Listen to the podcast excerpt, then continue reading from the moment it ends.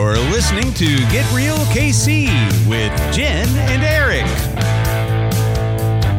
Kansas City's consumer facing real estate podcast. Hey, everybody, welcome to Get Real KC, where we are overflowing with passion for all things real estate. I'm Eric Jurgensen, And I'm Jen Justice. and we're excited today to share with you the first in our installment on the Home Buyer's Journey educational series. And today we're talking about the wonderfully exciting topic of home buying costs and mortgages. The journey. the journey From start to keys. from start to keys. That's fantastic. By the way, I know this sounds like a horribly dry topic, but it's incredibly important, and and there's a lot of information that a lot of buyers, re- you know, buyers that don't uh, buy and sell homes pretty regularly, you know, really need to either know or refamiliarize themselves with. And the average now, according to NAR, is once every eight years. So it doesn't hurt anyone to brush up on the topic of the home buying journey because let's face it, it's their largest financial asset most of the time. So very important. and uh, um, you know, there's a lot of um, information out there, and we can just kind of recap it about the the the value, the reasons you want to buy a home. Let's for the average American, it is the largest single wealth builder there is, Right, there are potential tax benefits, right, uh, stability in housing costs, you name it. Uh, but what we really want to focus in today is, you know, c- can I actually afford a house, a new home? right? And how much does it cost? All right, so let's talk about that. Let's let's nail the easy factor out of the way, the one that everybody thinks of, uh, which is um, the cost of the mortgage itself, right? And then we'll come back to some of the hidden stuff. Absolutely. Yeah. Money, budget, money, money, money. So so I know when you're you're out on a, a website, you know, or you know, realtor.com or one of those other um, copycats, and you uh, um, you're looking and, and they'll give you an estimate of uh, what your payment is. Now, now, what does that include? What is what does a house payment typically include for the average homeowner who's borrowed money to buy it? The average person is going to look at, you know, getting a mortgage and then having their insurance and taxes in that payment with it. Uh, there could also be some mortgage insurance or some things like that. But generally, you know, that estimate is. Eh, you need to really get with your lender on that. But it's a good starting place, I suppose, to look at because you're right. All of them have those estimated mortgage calculators, right? But we really want to get serious about putting a pen to paper because let's face it, are there more costs? Yes. All right, so so we know a house payment, right? Typically would include uh, all, all the things that uh, a lendee requires, right? Your your mortgage provider is going to require that you carry insurance. They're going to require that you have enough money to pay the real estate taxes at the end of the year. So they add all of that on, divided by twelve, or you know, um, Ish. i- ish, right? Divided by twelve, and so that your monthly payments have all of that money left over. That's what escrow is. They put it in a holding account so that those things can be paid. And typically, your mortgage company will take care of that for you. They'll pay your real estate taxes and they'll pay your homeowner's insurance. Absolutely. Right. The, the, so you don't have to write checks. So your monthly includes those items on a traditional basis. Right. Excellent. So let's talk about some of the other costs because I know sometimes when you're looking at this and you you estimate that, or even if you get with your lender, uh, which is what you really should do to get, get a real number, and you go, oh, okay, this house payment is going to be whatever it is, you know, fourteen hundred and fifty dollars. I can do that. Heck, I'm paying that in rent right now. That's no big deal. Right? Okay, so let's talk about some of these uh, other costs uh, that that come with owning a home in general. Right, right. So, you know, what do you think of when you want to go buy a home? Think of new furniture, right? We, we might need a new lawnmower. We got a bigger lawn. We might want some new blinds. We might want some new paint. The traditional things that people want to do to their homes when it becomes their home. So a lender isn't going to factor in these costs for anyone. And it's important because we don't want a buyer to regret their decision that we, as their realtor and their trusted advisor, we go ahead and preface these costs because these are real costs that any buyer is likely going to incur and they may not think about or they may not anticipate. So that's why I say put the pen to paper, right? Sit down, make your wish list. You don't have to have every single one of those items right away, but you want to be realistic about it and you want to make sure you talk about your budget with all the decision makers because what we don't want to do is have, you know, some kind of awkward thing happen later because we didn't have conversations that we could have up front. And your realtor, you know, Eric and I love to talk about this stuff with people. I mean, that's one of the first conversations we have are what are your goals? What would you want to do to a home? I mean, some people want to fix her upper, right? So then you're really going to have to put the pen to paper for budget. But even if you don't want to fix her upper, right? Even if you've got a great home that theoretically is move in ready, you're probably going to want to buy some new furniture or do something that's going to cost a little bit of money on that backside that you want to make sure you prepare for. Yeah, and I, and I think you know one of the things I was thinking about when you were talking is just thinking about you know the people I've worked with that uh, have, are coming from rentals, right? So uh, they rent and they're not renting homes; they're in apartments, and so some of those home maintenance costs they they don't understand. Like a mower is a perfect example, right? And you know, maybe they don't want to mow, but hey, maybe that's what you know how many people take pride in their lawn like this is a real gig right I, I, have several friends that that's one of the most important things to them is my lawn must look like the green of the golf course. Right. Woo-hoo! Well, and, and then, you know, there's a lot of people that are very into, um, you know, flowers and plants and gardening and, and, and, all of that. So all of that is, you know, it costs money and it may be not an expense you have when you're sitting – at a rental where you decided not to invest that uh, or um, a uh, for certainly a, an apartment rental right, right. probably so, not going to have as many opportunities to plant flowers right. or buy lawnmowers or that kind of thing so you're exactly right right and, and i think furniture is another thing and and it is going to kind of draw on another topic one of the reasons particularly people who are upsizing they they typically need more furniture, right? Or I, want, yes. Right, need or want, right? But it could be that they're going to expand their family, or yeah, cribs know, are a real cost. Let me yeah, tell you. Yeah, you I know, have an eight-year-old. all of those things, and uh, the other thing that comes with more space is a higher heating and cooling bill. Mm-hmm. So you have to sort of factor in. Now, how how would a person? I, I moved into a house, and I'm real curious as to you know what my heating and cooling bill is going to cost. What how would I find that out? So, in this area, we are very lucky that most of the utility providers will give you a 12 month average. They won't give you the monthly billing cycle, although a lot of times I do encourage my sellers to put together a list of, you know, their past utilities. If they can attach bills, some people even like to see those so they can see how the usage runs. And you can call uh, Evergy is one that's a big you know provider in this area of power. Spire is the gas provider and then the water company maybe a water district or the city. But either way you can actually call those utilities and most often they are provided with a phone number on the seller's disclosure that they can provide the information for that. Call the provider look up average for 12 month utilities and they can start to develop a better budget for going forward. Excellent. So the, the last sort of uh, hidden cost or cost that not everybody thinks about that that I can kind of think think of um, is is home maintenance. Um, so again, coming from a rental situation or pot- potentially coming out of a, a, relative's home, maybe you're a first time buyer uh, in a situation where you're coming out of mom and dad's home, uh, or, or, or whatever the scenario is. Um, maintaining a home, and these are things not just uh, mowing the yard uh, but these are things like preparing for uh, long term expenses, uh, like a new roof mm-hmm. um, and a new hot water heater, and uh, these kinds of things. Um, uh, how, how should people be approaching that when you know you say put pen to paper, and we'll talk about that in a second. But but how do you approach that? Like a home savings account, you mean? Sure. Something like that.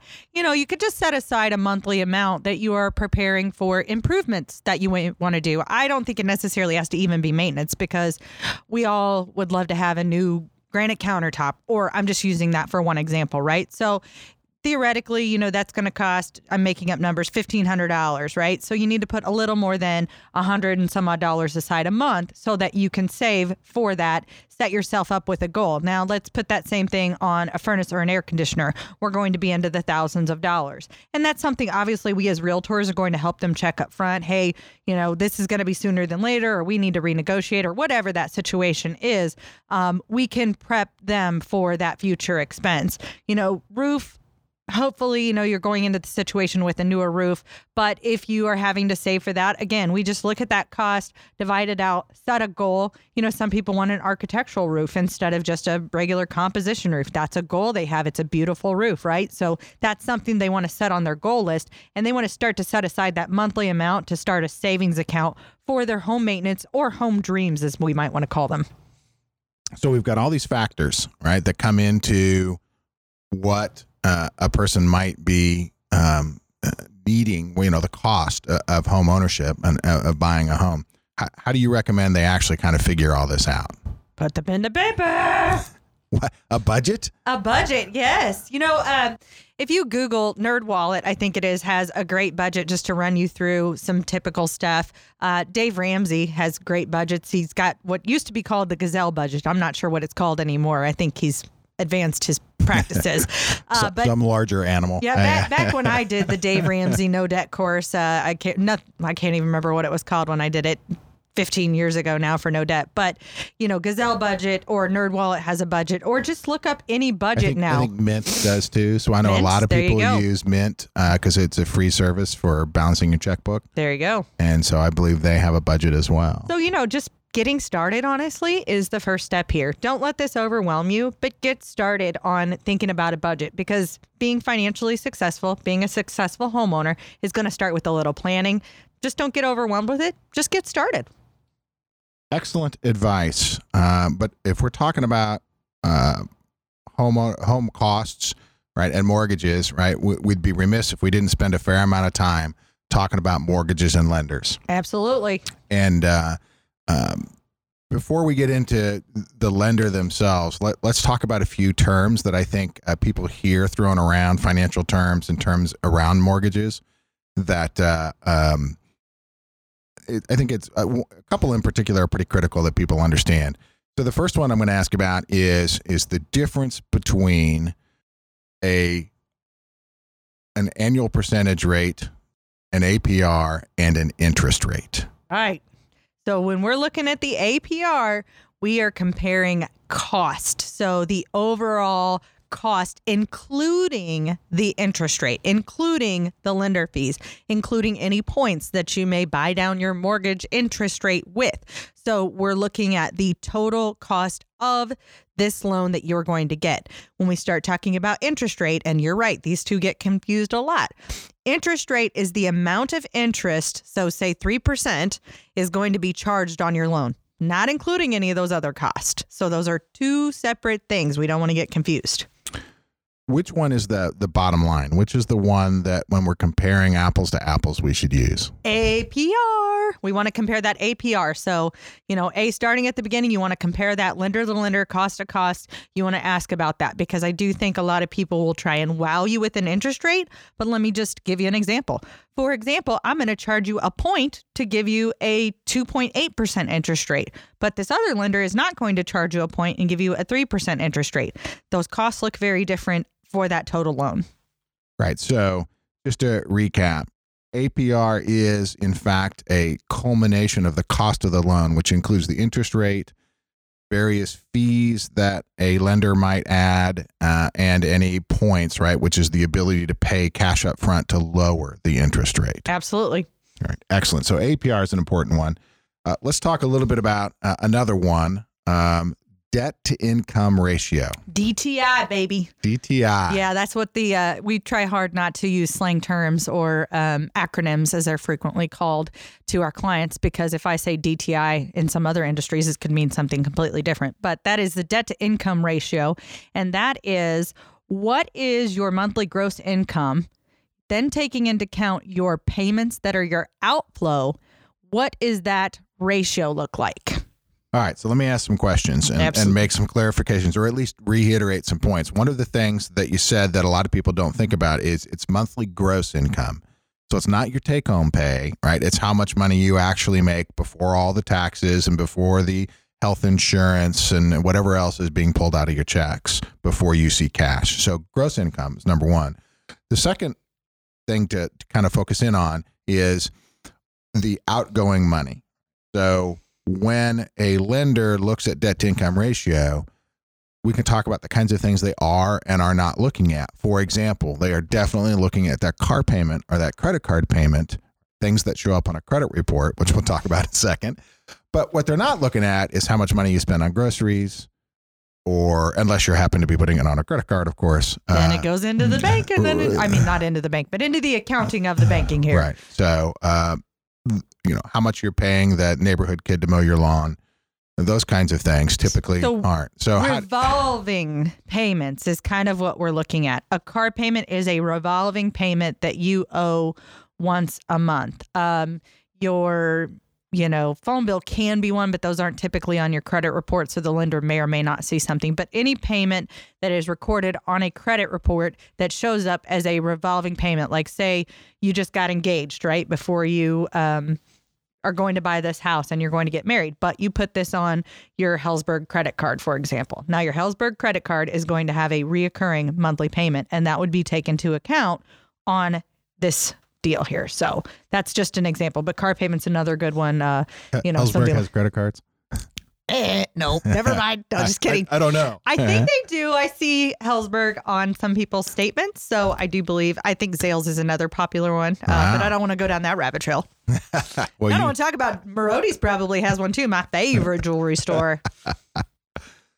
okay. So, uh, here's an example. Uh, I I make uh, I make sixty thousand dollars a year, which is five thousand dollars a month, and then I have twenty two hundred dollars a month, or let's just call it two thousand to make the math easy, in recurring payments between you know my car and et cetera, et cetera.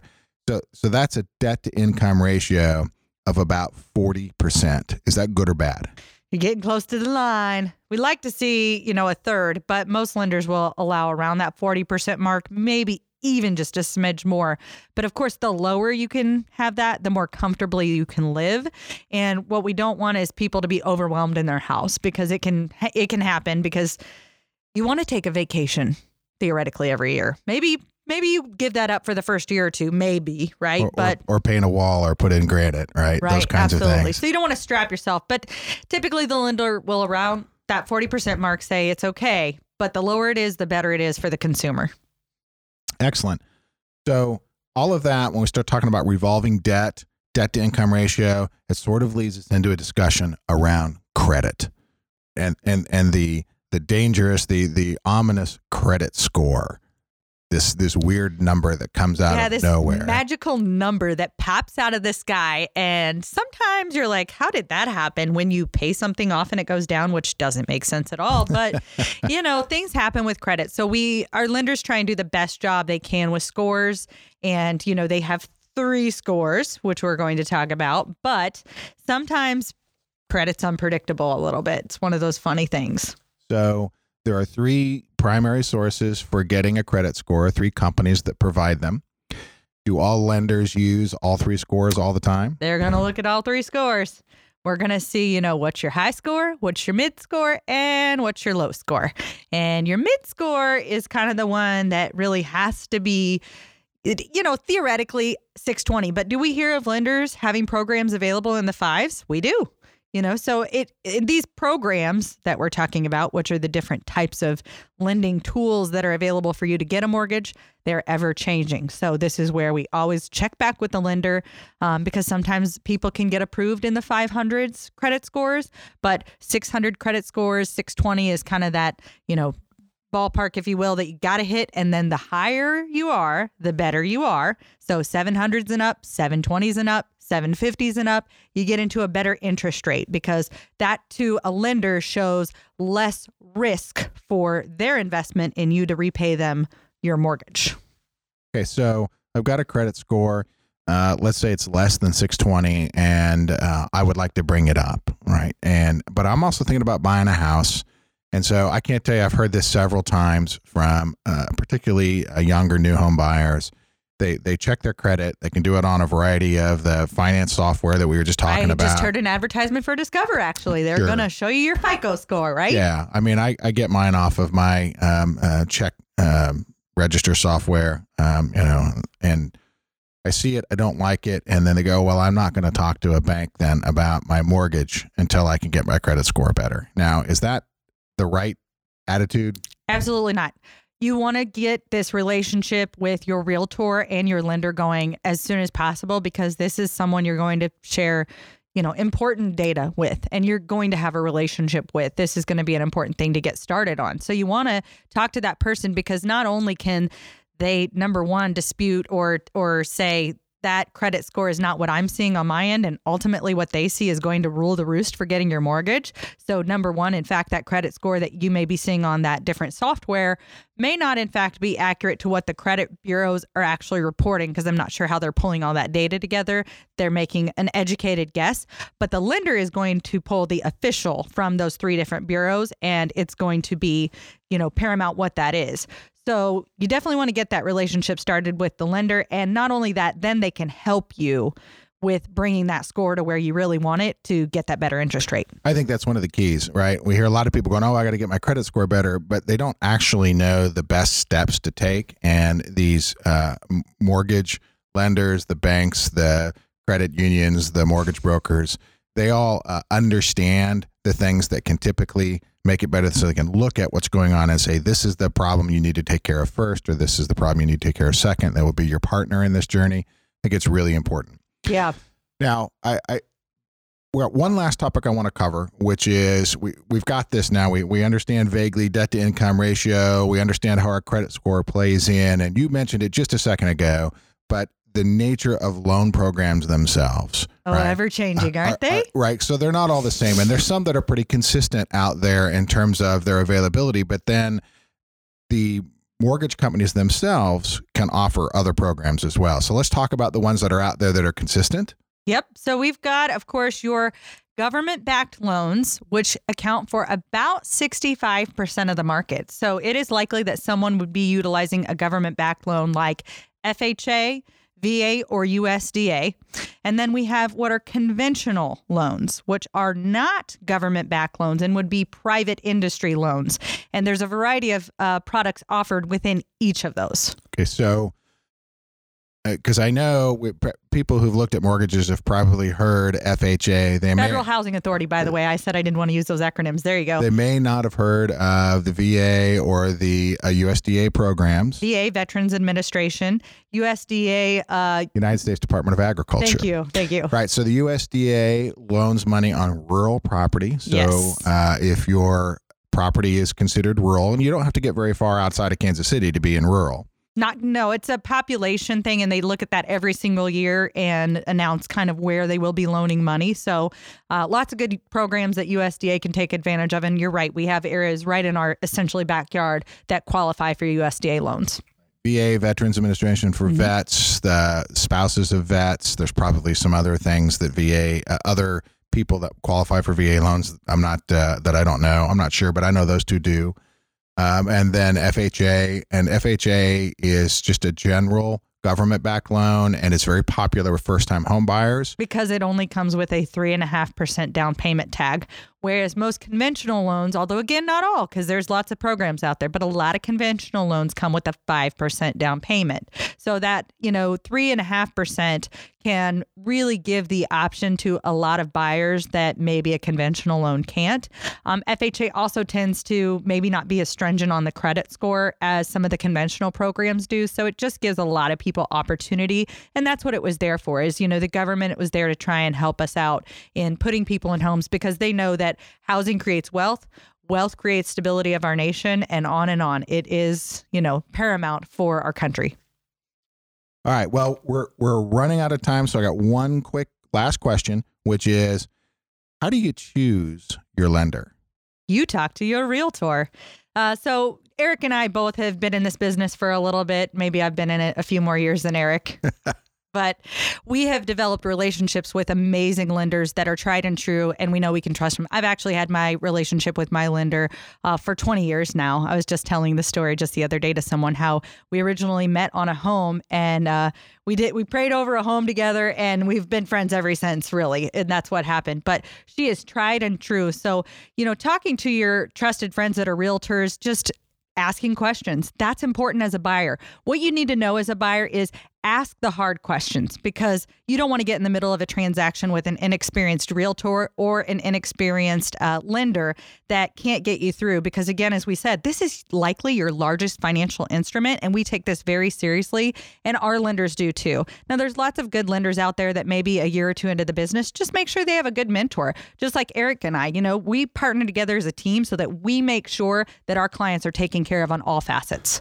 Sure, and that's not to say that you you have to use a lender that your realtor uh, recommends. Interview people. Yeah. We encourage you even to interview other agents. Yeah. If you would like to interview other agents, if it gives you more food for thought, we're doing you a service by helping educate you through this process because we can't stress the importance of this. So a couple couple of important factors. One is somebody you trust because you are going to be sharing, you know, Personal a lot of financial, data. Right, absolutely. I say like blood type and I say other things that we won't say here, but yeah, it's not really blood type, but that's the kind the of gender of your firstborn. we're going to Yeah. talk about, you know, yeah, serious information here that you need to be comfortable sharing with someone. and and and then um, it, you need to make sure that you've got somebody who's experienced. Uh, and this isn't necessarily from an individual, but more of an institutional.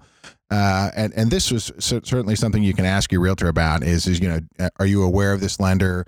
Uh, do they typically close on time? Uh, do they meet all of their requirements on a regular basis? So sometimes if you don't have somebody that you're already working with um, or uh, uh, and are ready to start interviewing potential lenders certainly talk to your realtor and say hey do you have anybody in this mix that i can i can yes, check out as realtor, well if you have a friend that's a lender or something like that, of course we're open to meeting new people and improving our processes, right? So if you have someone that you want to bring to the conversation and you want to talk to us, we're more than happy to sit down all together to ask those questions to figure out if this is a good fit. Because what we want is a win-win. We want a smooth home buying journey, and we want them to be happy at the end of this transaction. So we work to make that happen. absolutely and everybody we are out of time so thanks for joining us in this first segment of our home buying journey from start to keys tune in next time when we'll be talking about how to find your dream home Yeah, And let's make it a great day. until then